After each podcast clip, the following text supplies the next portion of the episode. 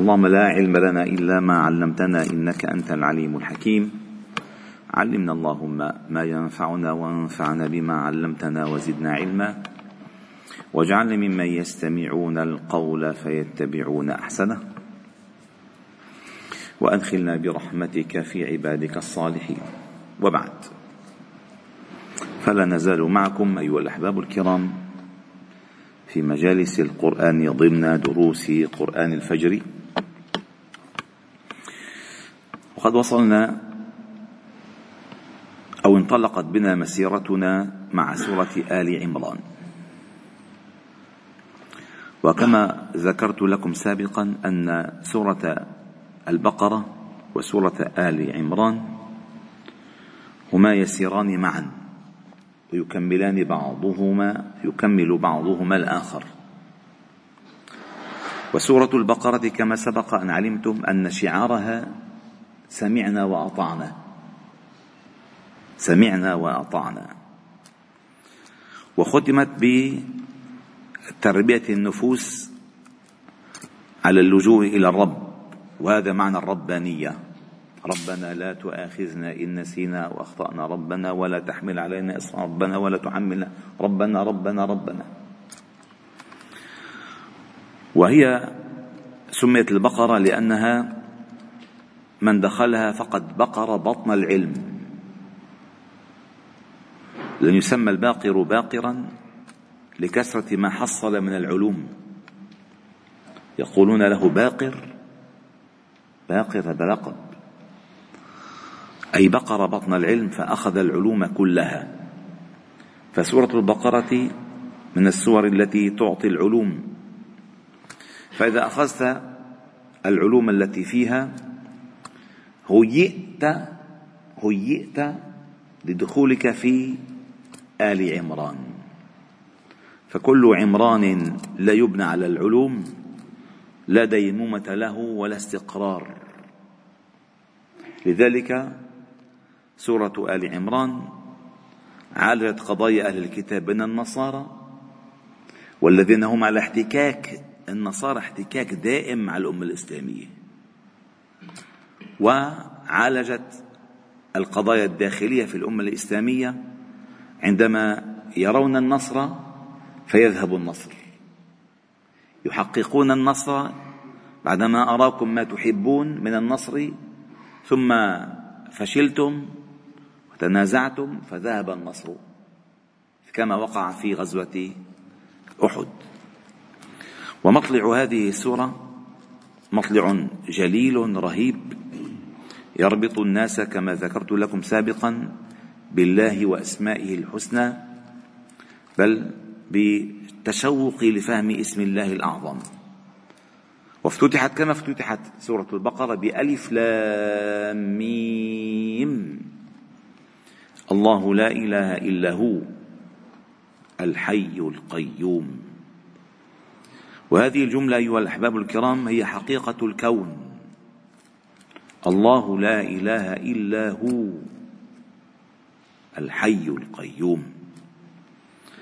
فعندما يتذوق الإنسان معنى هذه الجملة فعلا يصبح عبدا حقا لله تعالى. فلا إله في الكون يستأهل أن يقصد أو يسأل إلا الله. فهو المألوه والإله والذي تصمد إليه حوائج خلقه وهو الذي يربي عباده وينعم عليهم ويرزقهم ويأويهم ويحميهم ويقيهم.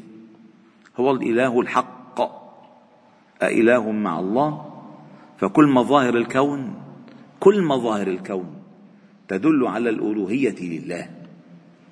واقرأوا إن شئتم سورة النمل. عندما الله تعالى قال هو الذي أنزل من السماء ماء فأنبتنا به حدائق ذات بهجة. ما كان لكم أن تنبتوا شجرها؟ أإله مع الله؟ بل هم قوم يعدلون. تكررت هذه الجملة في خمس ست آيات من سورة النمل. أإله مع الله؟ أإله مع الله؟ وسبق هذا الاستفهام الاستنكاري مظاهر الكون. أمن جعل الأرض قرارا وجعل خلالها أنهارا وجعل لها رواسي وجعل بين البحرين حاجزا أإله مع الله؟ قليلا ما تذكرون. أو بل, بل هم قوم لا يعلمون بل أكثرهم لا يعلمون. إذا هذه المظاهر الكونية التي تسوق إلى الاعتراف أن الله هو الإله الحق وهو الذي تشتاق إليه القلوب وتسعى إليه الأبدان. فالله لا إله إلا هو الحي القيوم من أسمائه الحسنى التي تعلم وتدخل عالم فهم أسماء الله الحسنى للوصول إلى اسم الله الأعظم ثم التشريع بعد ذلك لأن الإله العظيم الإله العظيم الحي القيوم عنده دين عنده شرع. هذا الشرع وصلة الخلق بالخالق هو صلة العبد بالرب الشرع. نزل عليك الكتاب بالحق. نزل. والفرق بين نزل وأنزل. فالله جل جلاله عندما ذكر التوراة والإنجيل قال أنزل التوراة والإنجيل. وعندما ذكر الكتب من قبل قال أنزل الكتاب. أما عندما نزل ذكر القرآن قال نزل عليك الكتاب بالحق. والفرق بين نزل وأنزل أن نزل صيغة مضاعفة تدل على التوالي يعني نزل القرآن في ثلاث وعشرين سنة. أما التوراة والإنجيل نزلت جملة واحدة. جملة واحدة. وقد نزل عليك في الكتاب عليكم في أن إذا سمعتم آيات الله يستهزأ بها إلى آخر الآيات. ونفس الآية الله تعالى قال فيها يا أيها الذين آمنوا آمنوا بالله ورسوله والكتاب الذي نزل على رسوله والكتاب الذي أنزل من قبل. هذا الكتاب؟ منزل منزل. فقال نزل عليك الكتاب بالحق من قبل هدى للناس وأنزل الفرقان والإنجيل من قبل هدى للناس وأنزل الفرقان. الفرقان لفظ يطلق على كل كتاب أنزله الله. فيطلق على الفرقان على التوراة فرقان وعلى الإنجيل فرقان وعلى القرآن فرقان. ولكن الله تعالى خصه بهذا الذكر لأنه آخر الكتب المنزلة.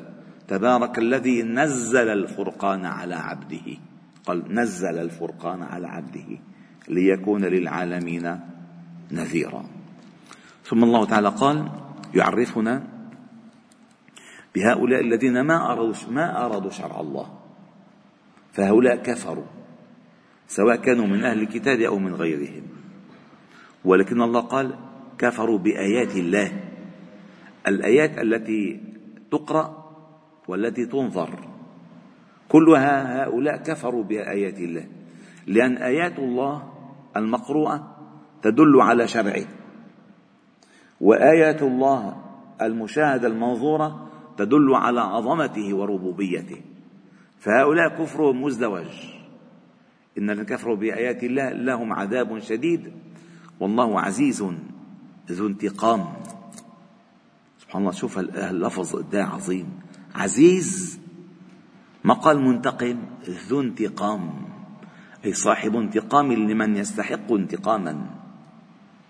شديد العقاب ولكنه ذو انتقام ينتقم ممن يبارزه بالعداوة بحكمته وعلمه وإذنه. ثم الله تعالى قال تعريف كله تعريف بالله. كل تعريف بالله. إن الله لا يخفى عليه شيء في الأرض ولا في السماء. كل مخلوق يطلق عليه شيء. وعندما الله يقول عن نفسه أنه لا يخفى عليه شيء أي هذا الشيء أي شيء. لا يخفى على الله علمه التفصيلي وعلمه الإجمالي. فالله تعالى يعلم الكليات والجزئيات فهو أحصى كل شيء عددا وأحاط بكل شيء علما. يعني مثلا الإنسان أعطيك مثل بسيط. ممكن تقول لأبو ربيع قد لي كان كرسي بالجامع. دغري بيعدهم بيطلعوا معه 30 كرسي. هو عارف العدد. ولكن هل يعلم هذا الكرسي كم واحد سيقعد عليه؟ والأنواع اللي حتقعد عليه؟ وأنواع الكرسي اللي حينقعد عليه؟ وكم حيقعد عمره ما ينكسر؟ لا يعلم شيء. الله تعالى أحصى العدد وأحصى الشيء.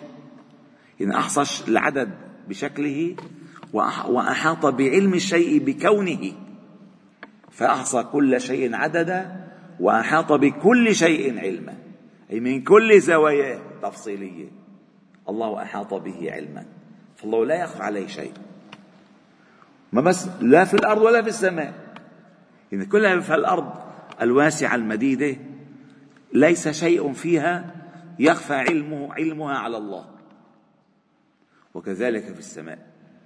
وخلق السماوات والأرض أكبر من خلق الناس. فمن أنتم؟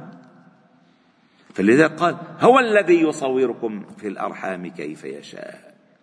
فالذي لا يخفى عليه شيء في الأرض ولا في السماء لا يخفى عليه شيء من خلقكم ومن أطوار خلقكم من تراب من نطفة من علقة من مضغة من عظام من لحم إلى خلق آخر إلى جنين إلى طفل يؤذن له بالخروج.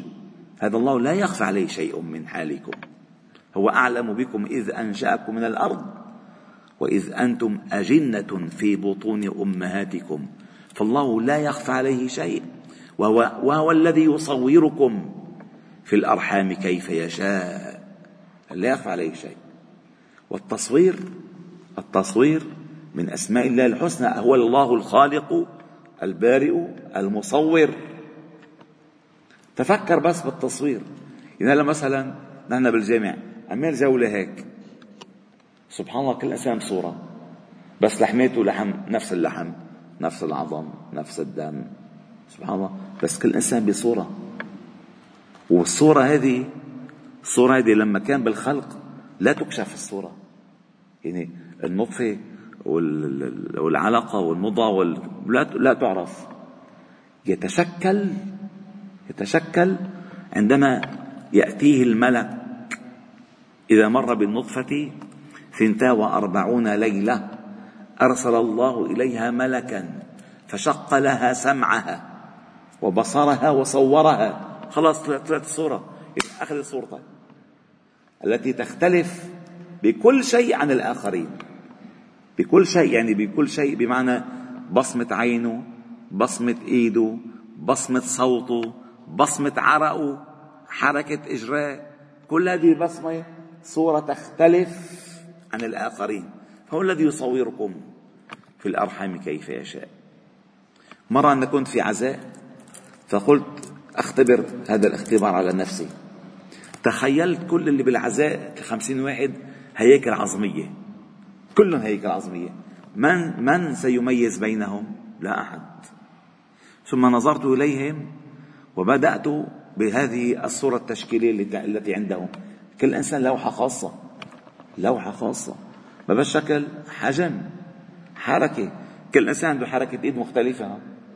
بحرك إيده بطريقة مختلفة. كل إنسان. هذا التصوير ما التصوير.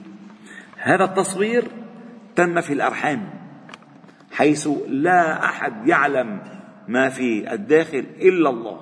حتى الأم التي تحمل الجنين لا تعلم. حمله تسعة أشهر ولا تعلم عنه شيئا أبدا. كيف تشكل كيف إيده صغيرة إصابعه طويل كيف أنفه ما بتعرف شيء أبدا. بس تعرف أنه بيتحرك الله يحركه يصوره يغذيه ينميه يربيه يخرجه. ففي الأرحام كيف يشاء يصوركم هو المصور. وممن صور في الأرحام كيف يشاء المسيح عليه السلام.